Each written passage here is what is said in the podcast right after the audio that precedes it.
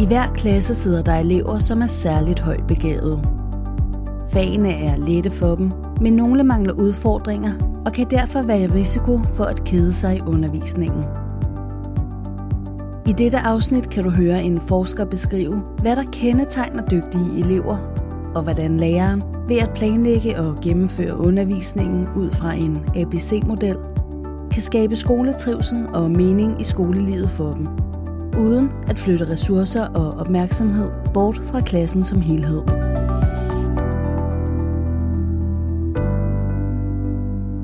I min forståelse, der er de dygtige elever et bredt spektrum af elever i folkeskolen. Det her er Kirsten Balser. Hun er ekstern lektor ved Danmarks Pædagogiske Universitet og har forsket i trivsel og læring for dygtige og højt begavede elever. Hun mener, at det er forskellige ting, der kendetegner disse elever. Det spænder fra de dygtige øh, elever i middelgruppen hen over dem, der vil blive målt øh, til at være højt begavet med en intelligenstest, helt ud til dem, der vil blive målt til at være ekstremt højt begavet med en intelligenstest. Og det er forskellige ting, der som hoved, i hovedsagen kendetegner de her elever. Den gode ende af middelgruppen, de er præstationsorienterede, de vil gerne have så meget ud af skolen som muligt, og det vil sige, at de er optaget af, om læreren underviser, så de lærer noget. De højt begavede, der ligger tæt på, øh, på den dygtige ende, øhm, de vil også gerne præstere noget, men de er optaget af at fordybe sig og få lov til at nørde med tingene. Så de har nogle andre behov end de præstationsorienterede dygtige elever. Og så er der den tredje lille bitte gruppe, som vi ikke altid øh, overhovedet kommer til at møde i vores lærerliv. Der er de ekstremt højt begavede øh, mål med en intelligenstest. Og de er personlighedsmæssigt også mange gange anderledes, helt anderledes end de andre. Og jeg tør ikke sætte noget op for, hvad der kendetegner dem, men bare sige, at øh, de har brug for at møde nogle mennesker, der vil lytte til dem, fordi de ved godt selv, hvad de har brug for. Så at lytte sig ind til, hvad de har brug for, og hjælpe dem til at komme til det. Det er det, de har brug for. Men hele det her spektrum, det dækker jo altså sådan 15 procent af, af skolens elever. Så det er faktisk en stor gruppe, når man forstår dygtighed så, så bredt. Der er altså både dygtige elever, som er meget præstationsorienterede, dygtige elever, der er optaget af at fordybe sig og nørde med noget, og endelig er der elever, der er ekstremt højt begavet. De har brug for at få undervisningsdifferentieret, sådan så der er udfordringer til dem. De har også brug for at møde nogen, der ligner dem selv. Så det er et mix mellem at øh, så ofte som muligt blive udfordret, og så meget jævnligt at få lov til at være sammen med nogen, der ligner en. Og hvis jeg nu skal sige det lidt øh, helt nede på jorden, det er faktisk det, som alle skolens elever har brug for, ikke bare de dygtige. Men hvordan kan man som lærer undervisningsdifferentiere i skolens hverdag, så den til gode ser alle disse elevtyper? Det mener Kirsten Balser, man kan gøre ved at anvende en ABC-model. I mit arbejde med de dygtige elever har jeg øh, hentet inspiration til, hvordan kan man så undervisningsdifferentiere, så man rækker ud mod dem, ved at øh, tage udgangspunkt i en tysk didaktiker, der hedder Gerhard Siner, i en engelsk øh, læseplansforsker, der hedder Bill Wallace.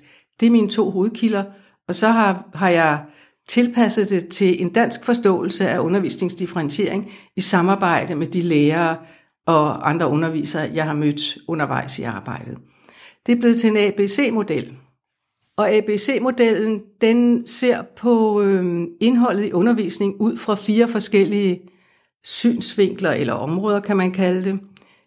De fire områder, det er det intellektuelle område, det kommunikative område, det teknisk-metodiske område og det personligt sociale område. Så først har vi de fire områder. Inden for hvert område, og det er så her, at Sina er den store inspirationskilde, der kan man dele op i tre niveauer. Et A-niveau, der er det basale niveau, øh, hvor, man, hvor kravene er, at man kan forstå overhovedet, hvad tingene handler om, eller hvis det er noget, man skal gøre med, med sine hænder, øh, eller en metode, at man så kan efterligne øh, læreren eller underviseren, når, øh, når han har eller hun har vist, hvordan det skal gøres. Når man så har fået den helt basale grund, grundlæggende viden om, hvad tingene handler om, så er man klar til at anvende den. Og på anvendelsesniveauet, der kan man jo differentiere utrolig meget i sværhedsgrader fra, at det kun er et enkelt, en enkelt øh, ting, en, en enkelt af de lærte ting, man skal anvende, eller at man pakker forskellige ting, man har lært sammen i opgaver, sådan så man skal kan skelne mellem, hvad kan jeg anvende af det, jeg ved, og hvad er det så, jeg kan bruge her? Hvad er kendetegnene ved, at jeg nu skal bruge den ene, eller den anden, eller den tredje metode? Og I kan godt høre, at det her det kan blive meget kompliceret. Men B-niveauet er et vigtigt niveau, også når det handler om de dygtige elever, for det er på B-niveauet, det bliver nødvendigt at være opmærksom på, om man har det, jeg vil kalde automatiserede færdigheder. Altså når man ser nogle få træk, så kan man gøre tingene. Fordi hvis ikke man har et godt fond af automatiserede øh, færdigheder, man kan anvende, så kan man ikke overskue øh, komplicerede sammenhænge på B-niveau, på anvendelsesniveauet. Så det er en vigtig ting at være opmærksom på. Også for de dygtige elever, fordi de dygtige elever er jo vant til, at de forstår tingene som et fingerknips, og så vil det gerne videre. Men de skal altså også slide med at indarbejde, at indlære tingene, så de bliver automatiseret. Og når man så har et fornuftigt fond af, af automatiserede færdigheder og kan anvende sin viden godt, så kan man begynde at lege med den og arbejde kreativt med den og springe til det næste niveau, hvor, op, hvor opgaverne så bliver virkelig, virkelig udfordrende, og hvor der ikke er nogen færdige løsninger, men hvor man simpelthen skal finde ud af, hvad er problemet og hvad er løsningen, hvor man skal kunne analysere, man skal kunne diskutere, man skal kunne evaluere og bringe mange former for viden i spil med hinanden. Så det er her, de virkelige udfordringer kommer, og det er her, de dygtige elever elsker at arbejde, uanset om det er de dygtige præstationsorienterede, eller det er de nørdede typer. ABC-modellen ser altså på indholdet i undervisningen ud fra fire forskellige områder.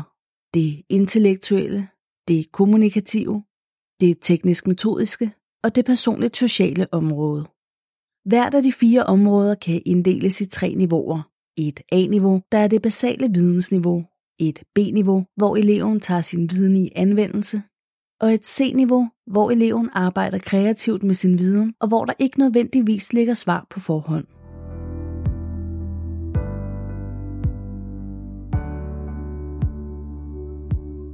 Ifølge Kirsten Balser er der to vigtige måder, hvorpå ABC-modellen kan bruges i undervisningen, nemlig til differentiering og i holddeling. Den ene måde, det er at differentiere undervisning, når man retter undervisningen mod hele klassen, og arbejder med elevsamarbejde, som man nu plejer at gøre i klassen. ABC-modellen er også rigtig god til at øh, bruge til, øh, til øh, holdopdelt undervisning, enten inden for klassens egne rammer, eller allerbedst på tværs af en hel årgang. Holddeling i blandede grupper inden for klassen, det er jo det, der giver eleverne mulighed for at kunne hjælpe hinanden. Læreren kan ikke hjælpe alle 25 elever i løbet af en time, men man kan i gåsøjne uddanne sine elever til at hjælpe hinanden på en god måde. Så derfor er det godt med blandede grupper med blandede kompetencer eller færdigheder til stede. Men, men de, der skal trække lokomotivet for, øhm, for samarbejde, det er de dygtige og de nørdede elever. Og de har altså brug for jævnligt at få lov til at være sammen med nogen, der ligesom dem selv er optaget af at præstere, eller som er optaget af at nørde. Og her er det, at holddeling øh, på tværs af en årgang kan blive en god idé, fordi så kan man få forholdsvis store grupper af elever, der ligner hinanden færdighedsmæssigt. Og, og det giver så mulighederne for, at de præstationsorienterede og de nørdede, at de jævnligt møder nogen, der ligner dem selv, og får øh, opfyldt deres behov for at arbejde hurtigt, sammen med nogen, der også arbejder hurtigt, så de ikke skal vente, så de virkelig oplever, at der er flow i deres læreproces, eller at de nørdede får lov til at måske ikke arbejde hurtigt, men at fordybe sig i de detaljer, de elsker at, at fordybe sig i, sådan så de får, op, så de får dækket deres læringsbehov. Og så en vigtig ting, når man så gruppeopdeler på den her måde, så hvordan man gruppeopdeler klassen i øvrigt, det vil jeg så overlade til lærerens pædagogiske skøn. Men så er det så vigtigt at vende tilbage og huske, at en klasse eller en årgang, det er et videndelende fællesskab, og at alle lærer noget ved at sidde og høre om dem, der har slidt med at arbejde på A-niveau, dem, der har foldet sig ud på B-niveau, og så dem, der har fundet ud af nogle virkelig spændende og usædvanlige ting på, på C-niveau. Så det der med at dele sin viden med hinanden er så utrolig vigtigt, for det lærer alle parter noget af.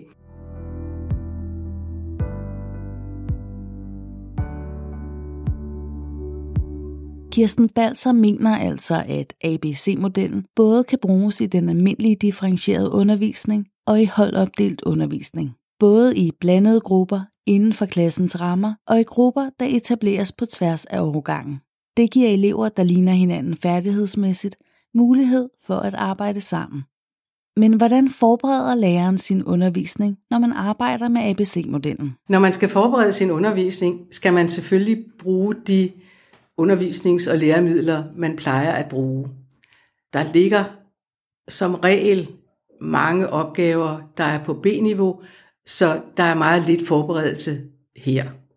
Der, hvor der kan være tyndt med opgaver, det er på C-niveau, så der kan der være grund til at se, er der nogen, og hvis der ikke er, så skal læreren ud og finde noget øh, på andre platforme, eller selv lave opgaverne. Anbefalingen, som jeg har taget med mig fra den engelske forsker Bell Wallis, start med at forberede på det niveau, hvor der er mindst start på C-niveau. Anbefalingen er altså at starte med at forberede opgaver på C-niveauet. Kirsten Balser mener, at det også er væsentligt, at læreren forbereder opgaver på A-niveauet. I den inkluderende danske folkeskole har vi så bredt et spektrum af elever siden i vores klasser, så der er også grund til at være meget opmærksom på at have et godt udvalg af opgaver øh, på A-niveauet, og at de opgaver, der skal være på A-niveau, de skal altså også være interessante, selvom de er nemme. Og så B-niveauet, det kan man næsten altid øh, forberede sig ud af ved at se på, hvad der ligger. Så det handler om at bruge sin forberedelsestid på en lidt anden måde, end man plejer at gøre. Det, plejer ikke om, det, det, det handler ikke om ligesom at, øh, at starte alting forfra. Hvordan kan undervisning med opgaver på A, B og C-niveau så se ud? Kirsten Balser giver nogle eksempler. Det ene er fra undervisningen i eventyret Guldlok og de tre bjørne i 0. klasse. Hvis jeg nu skulle prøve at give et øh, eksempel, så kunne vi da starte med, med 0. klasse. Jeg har det fra Bell Wallis. Hun fortæller om, at i 0. klasse, øh, der kan man arbejde med eventyret om Guldlok og de tre bjørne. Øh, på A-niveau, der siger hun, hun har nogle billedkort, som hun kan bede øh, elever, der har brug for det på det, på det niveau, øh, om at lægge dem i rækkefølge, så de passer med handlingen. På B-niveau, der kan hun bede øh, eleverne fortælle historien for hinanden, forberede sig på at fortælle den for hele holdet bagefter. Og på C-niveau, øh, der, kan, der vil hun bede eleverne om først at klare det her med at genfortælle historien, så hun er sikker på, at de ved, hvad det handler om. Og så tale med hinanden om, øh, det Guldlok gjorde her, da hun gik ind i de tre bjørnes øh, hus. Var det i orden? Og hvordan var det med øh, bjørnefamiliens reaktioner på det, de gjorde? Var det klogt, eller hvad var det nu? Altså forholde sig til det, der sker i eventyret. Det andet eksempel er, hvordan man i anden klasse har arbejdet med såvel en som flere handlingsbroer. Jeg har også mødt lærere, der arbejdede med fortællestrukturer i anden klasse i dansk. Der er en fortællestruktur, der hedder handlingsbroen, og det handler om, at øh, eleverne skal kende øh, grundtrækkene i en fortælling, at den har en begyndelse, og den har en slutning, og så er der en handling, der forbinder begyndelsen og slutningen. Det er handlingsbroen. De arbejdede med det i anden klasse, og øh, de, havde en, en, de havde en årgang, der var kendetegnet ved, at de havde en øh, gruppe på en halv snes elever, der var afsindigt dygtige læsere og også afsindigt dygtige tænkere, så de kunne magte nogle intellektuelle krav, der var rigtig meget ud over det sædvanlige. Og det gjorde så det, at de arbejdede med forskellige typer opgaver med fortællestrukturer. Øh, de fandt fortællinger, der var meget enkle, altså hvor der kun var én begyndelse, én slutning og én handling, der skulle identificeres. Det næste var så at have to handlingsbroer i en, for, i en lidt større fortælling. Det var der også rigtig mange, der kunne klare. Og så var der dem, der kunne øh, klare det meget, meget komplicerede. Og der fandt lærerne en tekst, øh, der havde handlingsbroer inde i handlingsbroerne, fordi så bliver det kompliceret at holde styr på tingene. Men det magtede øh, nogle øh, intellektuelt meget, meget skarpe og dygtige læsere i anden klasse. De læste faktisk Nils Holgersens forunderlige rejse gennem Sverige og fandt handlingsbroer i handlingsbroerne der.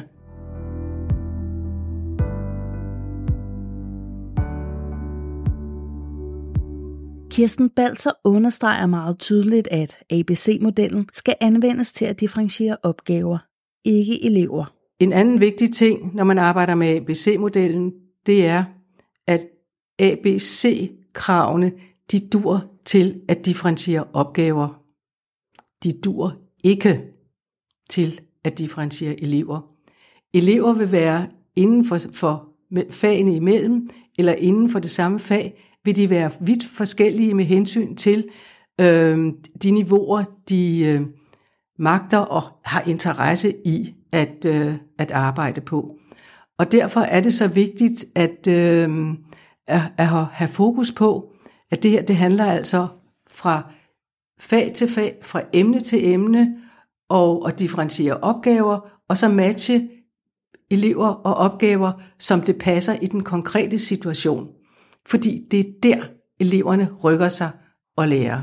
Endelig fremhæver Kirsten Balser, at det med ABC-modellen er vigtigt at skabe en klasserumskultur, hvor det er talesat, at alle elever arbejder ud fra de forudsætninger, de har, og hvor alle elever ved, at forudsætningerne kan være forskellige inden for de forskellige fag og emner. Når man skal arbejde med ABC-differentiering, er det vigtigt, at man skaber en klasserumskultur, hvor det er vigtigt at arbejde med de, ud fra de forudsætninger, man har. Lige fra den første dag i skolen og hele forløbet igennem. En måde at gøre det på er at øh, vende eleverne til, at opgaver kan deles sådan i tre forskellige øh, sværhedsgrader. Nogle, som alle skal løse, og hvor læreren kan skrive op på tavlen, alle skal, og så kommer der en oversigt over de opgaver. De fleste skal. Det er så, når man har klaret A-niveauet, så skal man videre på B-niveauet. Og det er jo her, at øh, det kan blive nødvendigt, at der er nogen, der bliver på A-niveauet, for ikke at øh, miste forudsætninger for på et eller andet tidspunkt at kunne arbejde på B-niveau. Men på B-niveau, der skriver, til B-niveau, der skriver læreren, de fleste skal, og så kommer der de opgaver og de sider og hvad det nu er. Øhm, og så til C-niveauet, der står der så, nogle få skal. Og så kommer der C-opgaverne der. Men det er en vigtig ting, at det bliver noget, der bliver i talesat eleverne imellem, og selvfølgelig også, at forældrene bliver informeret om det. At det, det handler om, det, det er at blive god til at arbejde på det niveau, som man har forudsætninger for, når man nu tager fat på et eller andet. Fordi at få stabile forudsætninger, det er det, der danner det solide grundlag for, at så kan man gå videre og så kan man måske, måske gå endnu videre. Men med dette at skabe en klasserumskultur, hvor det helt åbent bliver sagt, at vi er meget forskellige, og det skal vi respektere, og vi skal lytte til hinanden med de ting, vi lærer ud fra de forskellige forudsætninger, vi tager fat på opgaverne med. Så har undervisningsdifferentiering i de diverse klasserum fået alt, hvad den skal have.